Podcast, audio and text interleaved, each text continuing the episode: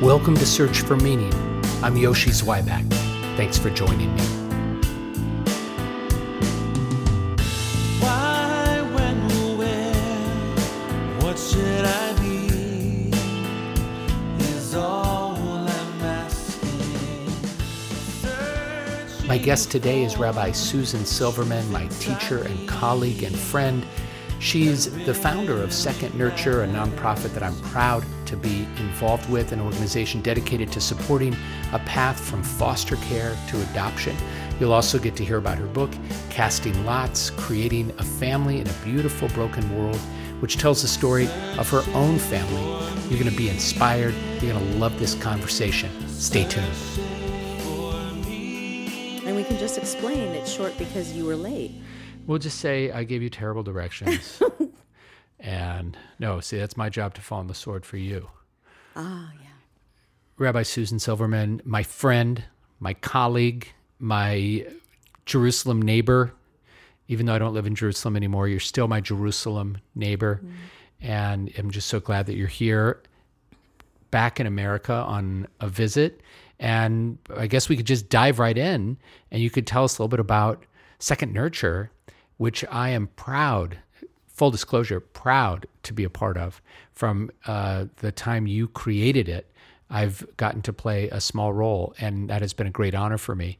Um, but tell us how you got this idea and how did you how did you create this incredible nonprofit and why? Well, Yoshi, I could not have done it without you because I had this insane idea. And I called you. I said, Will you be on this board of this 501c3? And you said, Yes. And so thus it was created. Um, I've always had a passion for kids in foster care. And I grew up in a family that fostered kids. So I saw that up close. And also, I'm a rabbi. And I really believe strongly in the power of community. And so I sort of put the two together and thought, wow, you know, there are so many people who have considered fostering and haven't done it. What is that bridge? How can we bring people forward to foster kids? And I thought, community.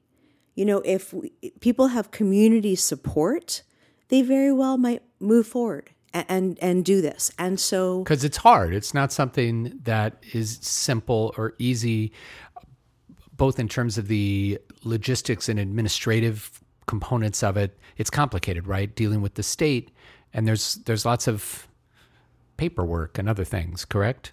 Yeah, it's daunting. It's daunting on every single level. Parenting in general is daunting. Foster parenting is extra daunting. The process itself is overwhelming. And fostering itself And it's emotionally, it's a huge thing. It's not like maybe we'll pick up a goldfish. We're talking about a human being that you are going to take care of and be responsible for. And often it's, well, I guess always, it's a human being who's gone through something very difficult, and which is why they're in the system. What are some of the um, what are some of the things that that uh, that you've found to be surprising in terms of the challenges? Because I'm sure a lot of them were known to you, but are there things that you've learned over you know the last decade of of this kind of work that you said, and I never even realized that that was hard or that that was hard? Yeah, so uh, I've learned a lot over the years, and one thing that I've learned is that, you know, the, the I mean, I always suspected, of course, that there's injustice in any big system, um, but learning about the injustices in the in the foster care system and learning um, about the racial discrepancy and the lower bar in which brown and black kids are taken out of their families, and then thinking, okay, if we're promoting fostering, how are we not complicit? In that? How do we not be complicit and not only not be complicit, but how do we work against it? And so that's been something that our board has been working hard on and that we've been thinking a lot about. And I think that we have some positive ways of responding to that. Um, also, in terms of So being complicit meaning we're citizens, we're taxpayers, we're we're part of the system, and if the system isn't working, we have a responsibility to get involved and try to make things better, especially when we're talking about children. Right, so that level, but also if we are promoting fostering among among our community families, and we're saying, hey, you know, there are 35,000 kids in LA County who need foster families, step up and do it. What about when there are kids who um, are from families that really could raise them? You know, are we just going to sort of foster those kids and, and, move forward as if there's no backstory there, as if there's no um, injustice that's happened, as if there's no like heartbreak? And so thinking about that and thinking about not being complicit in those, that family being separated, right? And so we are not policy people, we are not the judges uh, who decide these cases, but we can say, we want to know what this situation is. We want to say we want we want to have a special kind of program where we're able to foster kids uh, and support the bio family and getting it together and toward reunification. We can in the role that we already do we can be a part of of a solution and to partner with people who do have that power so that we can be so that we can uh, we can move this forward in a positive way. What gave you the idea? I mean, obviously, you know about community and its power personally from your own experience in Jewish community and you know more broadly in other communities that you're a part of. But this idea that we could find a way for the community to support this in a in a deeper fashion and bring a faith community together. Uh, you know, in, in my conversations with you, you've taught me so much about this over the years. You know, but that really was like no one else was doing that. And in some ways, it seems so obvious. Like, well, of course, you know, we we even say things like, "Well, it takes a village." Well, then, like, let's have the village help in this. But no one else had done that. What what gave you that insight? You think? You know, I sort of sat down and I thought, what do I want to create? Like, I'm going to start stop kind of perseverating about the issue and do something about it, right? And so this is beyond adopting two children of your own, which I think everyone right. would say, eh, but she did something about it. Right. But now you were thinking more systemically. Thinking okay, so I've done this for my own family and I've done this for these two amazing sons, but how could I do this for how could I scale this? Yeah, how can I scale this? How can I make a difference systemically? You know, and also, you know, you know very well because you're involved in these issues and lots of people we know are involved in these issues, but you know, aging out of foster care is the number one feeder into incarceration, sex trafficking, homelessness, drug abuse. Like it's it's just a feeder to all these things. So we need to go upstream and divert kids from that from that path. And so thinking about all of these issues and thinking about how we move people forward to be that safety net that every single child needs. Uh, I sort of came up with this idea of like starting with the context of a community. And lots of foster care agencies, they create support systems for their families and they do it well. The difference here is that I thought we don't want to just support the families, that's important, but we also want to bring more families forward. So, what if we start with the community and we say, hey, your community cares about this? Your community is stepping up for kids in foster care and they see it happening and they meet people who are doing it and they trust their community. They know their community has their back. So they're more likely to step forward and say, you know what, I'll learn more. Uh, we have monthly cohort meetings, and some of the people who come to the cohort meetings are people who are just exploring this idea, meeting other people in their community, talking with other people in their community who are on the path, who do have kids at home, seeing how when problems arise, the, the, the community responds, and saying, oh, wow, like my community would have my back, and I'd be part of this. I'd be lo- like belonging within belonging. So by I I have this belonging, and that enables me to provide belonging for a child. Mm. Oh, what's so beautiful about that too is that you know when you think about the barrier to entry for this, and we've spoken about this personally over the years. You've said you know you and Jacqueline ought to adopt, and I was like I want to help in other ways, but you know we're, we're we just can't we can't do that. But there are there are maybe other ways that we can be supporters, maybe other ways we could be allies, and we've tried to support Second Nurture, and we've tried to make connections, you know, in, in the community in other ways. Um, but I think what's beautiful about that model is it allows you to be supportive and to create belonging, as you said so beautifully, um, even if you're not prepared to take that obligation on or to to take that step, which is you know it's a giant and daunting one. And as you said, who knows? Maybe you you put your toe in and you get involved, and then the next thing you know, like you know what, I'm we're doing it. We're going to foster a child, or we're going to you know adopt a child. Um, so there's been surprises in terms of just how darn difficult it is. What are some of the delightful surprises that you've encountered where it's like, wow, this worked and this is what happened and here's here's how this kid was saved and here's how this family was supported. I'm sure you've got a thousand anecdotes, but maybe you could just share Here's where a I start few that come to, to mind. And it's okay. I, I will um not edit out the tears. um, So there are three different families, all single moms, who had were fostering or had adopted a child and got a phone call that the bio mom had another child. And in all three cases, they first called their own mothers and then they called us. And in all three cases, they had not planned on having more than one child. You know, it's like, I'm a single mom, I work full time, I didn't intend this. In every case, they said, because we know our community has our back, because we know Second Nurture is at our side, we're going to keep these siblings together. And that's something I hadn't thought about ahead of time that we're enabling siblings to stay together, not just a child to have a family, but for them to have their biological siblings with them as well. And that's been something that that took me by surprise and was just really, really meaningful. So maybe stepping back a little bit in terms of your own personal story, which I referenced just a few minutes ago. Um, you and actually, I first came to know you through Yossi because we had worked together. Uh, your uh, your husband because we had worked together on BabagaNewz, um, and some of our listeners might remember uh, the print version of BabagaNewz, which is a fantastic uh, magazine for children that um, that was the brainchild of Yossi, and I got to, I got to be a part of for a while, and that's how I got to first meet you. And then when I came to know your family, I I met all five of your children, um, and so just give us a little bit of the backstory of how you and Yossi first decided to adopt yourselves for your own family. You know, I've always known I was going to adopt kids since I was little, and I grew up in a family that fostered. So I was up close with that, and I saw kids without families, and I always knew that I was going to adopt. And Yosef says that I never actually asked him. I just brought home the paperwork and said, We have a meeting. And he was like, You know him. I mean, he's game for anything. So he said, Okay.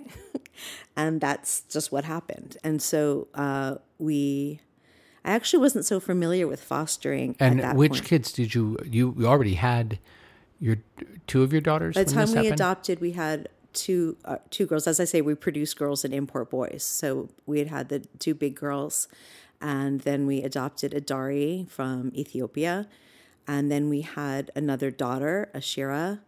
And after at Ashira, we adopted Zamir, who is older than Ashira. So he was the fifth to join our family, but he's the fourth chronologically.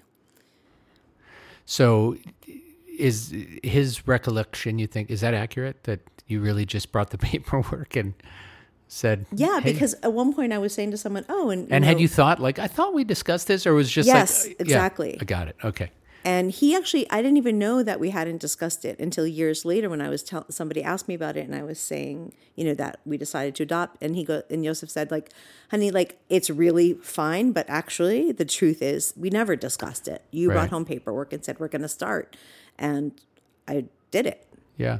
I mean, in some ways, it's like, oh my goodness, it feels so shocking. But we both know lots of people who had kids without ever discussing it, you know, because it was just like, it just happened. And, but when you think about foster, fostering or adopting, like it can't just happen. You actually do have to fill out some paperwork, fill out some forms, and it means there's probably some thinking that goes on. But, but yeah, it is so peculiar because, um, uh, that's not how it works all the time with children. And we're having this conversation on uh, the day that the Supreme Court, that the Supreme Court of the United States overturned Roe v. Wade. And so um, I'm thinking, as we're having this conversation, I'm thinking about all of those people who find themselves in a position where they might become a parent and they, they haven't planned it. They haven't prepared for that moment. It might be non volitional, it might be as a result of a sexual assault. Um, so there, there wasn't even consent on that level. Um, but even if it was a consensual uh, encounter, there might not have, the intention might not have been to have a child, you know.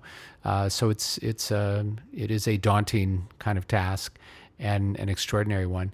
Um, just going back even further, you talked about your parents fostering. Did they ever explain to you why they did that and how they came to that? Because I'm sure that wasn't so simple either, right?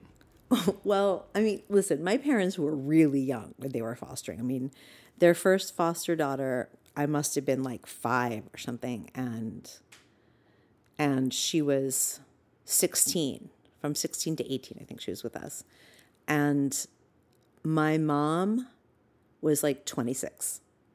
So if you can imagine, and it in a way like a kind of younger sister, almost more than a you know child.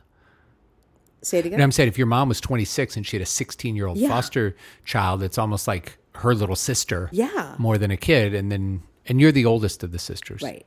So and so you were five, okay. And who else was on the scene? Which other sisters were? Just Laura. Okay. So, and in a way, it did fall on them because, you know, one of the other, you know, sort of rare Jewish families in Manchester, New Hampshire was this woman, uh, Dr. Deitch. She was, I mean, this doctor, and her mother was also a doctor, if you can imagine. Um, Selma Deitch, and she was wonderful. She's on Family uh, Children's Services, some organization, and she said to my parents, "Would you foster?" And they said, "Okay." Wow. So, So it runs in the family. You know, someone says, You want to foster a kid? Okay. Okay. Sure. I'm in. Yeah. What are the hours? Um, so, and as you've created Second Nurture and, and grown this, how have your own five kids responded? Um, you know, and and and participated in in the work. I mean, not much, sort of the same as my husband's work. I mean, it's not like, oh, the boys are like especially interested because it's fostering and adoption at all. Like, they're all in their own worlds, and, you know, I matter when I matter Because you're a mom. because I'm a mom. Yes. So, for people who are listening who are interested in learning more, um, you, you have your book, and so maybe you could talk a little bit about that and uh, and sort of what that journey of writing your book has meant, and uh, and of course, people can find your book wherever they find books. But tell us a little bit about about the journey of uh, of writing that. Sure. So the book is Casting Lots Creating a Family in a Beautiful Broken World. And I found myself after Dari came home kind of just journaling. And I realized that my relationship with God was shifting or I was sort of was deepening as a result of becoming his mom because you know fostering or adoption are so complex and they really kind of hold the microcosm of all of human experience. It's such joy and it's such tragedy. Like it's all intertwined in one and just sort of like pulling those threads and starting to explore uh, what they all meant and my relationship with God and and what it meant to be a human in this world and what our obligations are uh, really started coming to the fore and just started sort of writing this out in, in the form of a memoir, but with kind of like theological thoughts and musings and explorations. And it was the first time that I kind of had an understanding of what I think holiness is. And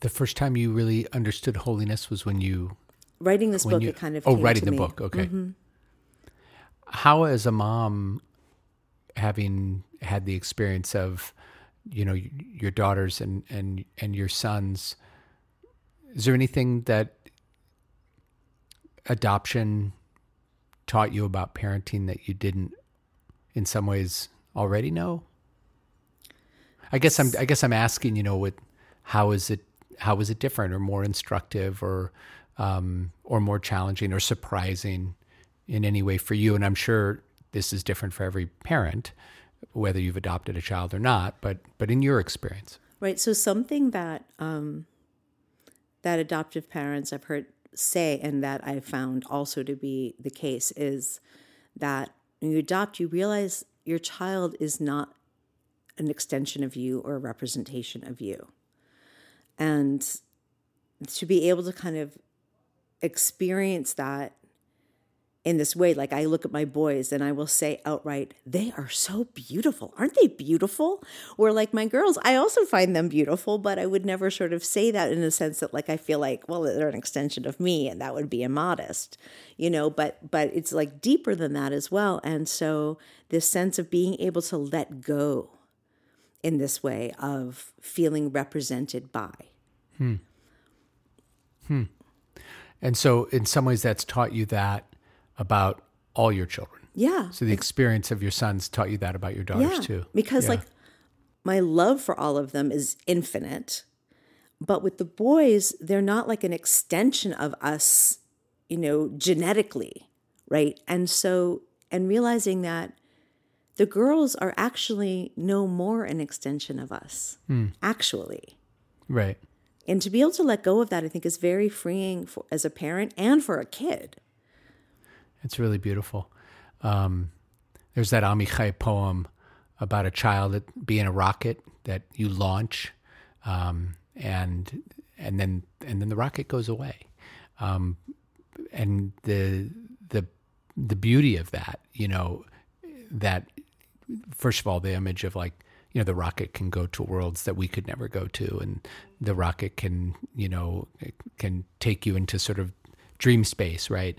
Um but also the like with and then the rocket's gone. Like it's it's gone. It's way up there. Um and sort of as parenting is a process of letting go and knowing that that it's not it's not an extension of you. It's not you.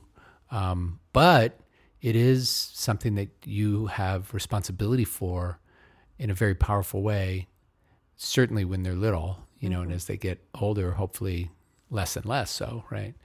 Um, so one of the things that uh, I, I like to ask people on the podcast is you know what are what are some of the things since the focus is meaning you know what are some of the things that keep you up at night or get you up in the morning? And so when you think about one of the things you taught me about adoption foster care is just the staggering number of children out there who are in need of families. And what's somewhat um, what what is in some ways the most surprising part of that number is is that there's so much that's not known. You know it's like 140 to 160 million is that right? So, well, it it it it depends how you count it worldwide. There um there are millions of children and it's counted in different ways. One parent, no parents, kids who've been taken from their parents, you know. So it really depends how you count and worldwide it's so uh even more so than way more so than the foster care system. It's very complex. Uh, but the fact that we don't even know the number We don't know the number. with with any degree of certainty is astonishing and then when you think about what's happening right now in Ukraine and the number of uh, orphans that are being created that you know even as we speak it's just it's just staggering and, and absolutely astonishing um, a few weeks ago, I got the chance to speak um, with some folks from Rwanda who actually they. Um, I'll fly and I'll talk to you about them because they know Yossi. Um, but uh, at the youth village in Rwanda, and got to learn about you know some of the survivors of genocide, you know the children of parents who'd been killed in the genocide, and uh, and you know, and so they're orphans, kind of trying to find their way. So that was astonishing to me, and certainly when I think about the modest way that I'm able to support your work with Second Nurture, um, uh, that is something that keeps me up at night. You know, thinking about children who we don't even know their names. They're not. They're not. They're not accounted for. And all my years of like being a summer camp counselor, you know, like all the time, think like I think of all the times I counted my bunk. You know, there were 13 boys in my bunk, and it was like, okay, wait, okay, we're going from this activity to that activity. Do a count. You know, and just the thought that there are children out there that no one's counting, no one's accountable for them. Um, that keeps me up at night. What are what are some of the things about your work that uh, that either keep you up at night or inspire you to to do the work uh, every morning when you get up? I think exactly that, and it's both, right? It's what keeps me up at night and what keeps me going in the morning. Um, you know, uh, my sister just had this experience where she was so frustrated having to deal with UPS. And she's like, and this person answered, and I know they don't care, they don't know me. And I'm thinking, wow, like, yeah, that's really frustrating. I also hate that feeling. But can you imagine if that was like the essence of your life in every realm? Essentially being on hold with UPS, being on hold with the phone company. Like, there is nobody who's going to hear you or advocate for you and that you're just kind of floating out there without having your needs met on any single level. And you know, we think about the extent to which we care for our kids and how every child deserves that. And there's it's actually a, one of the my like most stories that blows me away about my kids is when we went to Ethiopia to get Zamir. He was four years old, it's our younger son and the big girls came with me. And the first night we were with him, I sang Shema to him, which of course he had never heard before, before he went to sleep that night, and kissed him goodnight. And he was sleeping in the same room as the girls. I left the room. Uh, the next night, we put them to bed, and bad rabbi Jew that I am, I forgot to sing Shema, and I was just giving them kisses goodnight. And I started to leave, and he kept pulling me back. And I was like, Good night, sweetie, good night, like waving you know, because we didn't speak the same language. And finally, one of the girls goes, Mama, maybe he wants you to sing Shema because you forgot. And I was like, He doesn't care if I sing Shema. you know, the kid heard it once. So I just said, Well, I did forget, so I'll sing it. And I started to sing it. He laid his head down and closed his eyes. My God. This child was so thirsty for just what any connection and we had, hmm. I'd created that connection that one time and he was not going to let it go hmm. As you're saying that, I just see his face in my mind's eye, but I still think of him as a little guy, yeah. which he's not a little guy anymore. He but, is not. Uh, but when we, so when we moved to Israel in 2009, he was, what, 10 years old? he was in 2009 no he was born yeah so he was eight Yeah. Okay. Eight. Wow. Um, what a beautiful image. Just wanting a touch, love, someone to worry for him and care for him, and um, what a gift that uh, that you gave each other. So there are so many ways that we can help the work that you do, certainly by supporting Second Nurture, because um, it requires funding to make sure that these programs can happen, so that you can have staff working in the synagogue communities where um, you know you're providing this kind of support. Um, help help our listeners know how they can do that just by getting to the Second Nurture website. They can learn more uh, about the organization and also donate right online, learn more about the work, but also depending on where they find themselves, um, they could be part of one of the cohort communities. yes so first of all definitely come to the number two to nurture.org and there are lots of ways additionally to help or to find support for yourself so you don't have to be a member of one of our partner communities to come and join and learn more about fostering, or if you are fostering and you want that support, come join our cohort meetings. You will be very much welcomed. If you want to support, there's all kinds of ways that our families need help. And, you know, one thing that we do is that the, the wider community, of course, supports the fostering families. And so sometimes it takes a long time to get what you need from DCFS or from your foster family agency because they're just simply overwhelmed. And sometimes that family can't afford to get what they need. So if you have some specific expertise, whatever it is, in the medical field, psychological field, whatever it might be, and you're willing to volunteer with even one of our families, please let me know. You know, we have needs that come up all the time, and we never want our families to wait for what they need. it's so uh, helpful i think you know when when we're confronting something that seems so big and so daunting you know literally millions of children not not accounted for in the world today. Um, literally millions of children who don't have a family don't have a home and are vulnerable in all the ways that you suggested and thinking about human trafficking and other things that you know again are the, the types of things that are it's the it's the nightmare that should keep you up at night. Um, but then knowing that there are meaningful ways that we can move the needle and obviously you know second nurture all by itself can't solve such a global problem, but we can be part of a solution that might inspire others to do, you know, other types of outstanding work. So I find so much hope in that, uh, notwithstanding the pain of some of these stories. The the hope that I find is uh, is palpable. For Father's Day this year, you put together um, a beautiful program at Temple Israel of Hollywood here in Los Angeles, and um, we worked with other partner organizations, including She Ready and uh, Comfort Cases And the Book Foundation. and the Book Foundation um, to create these these comfort cases for foster kids. Can you just say a little something about that project and and why something as simple as that, um, this backpack, you know, that we we would put together, why that could make a real difference in the life of a kid who is thrown into the foster care system. Right. So, uh, Rob Scheer, who is the founder of Comfort Cases, was in foster care himself as a child. And he remembers moving into new houses with his stuff in garbage bags. And when he began to foster, when he and his husband began, began to foster their kids in DC, their kids showed up with their stuff in garbage bags. And he thought, how is this still the case? And the shame that goes along with that, you know, is so profound. And so what he decided is that he's going to create this organization called Comfort Cases. Um, there's another organization in LA called Hope in a Suitcase that does similar work.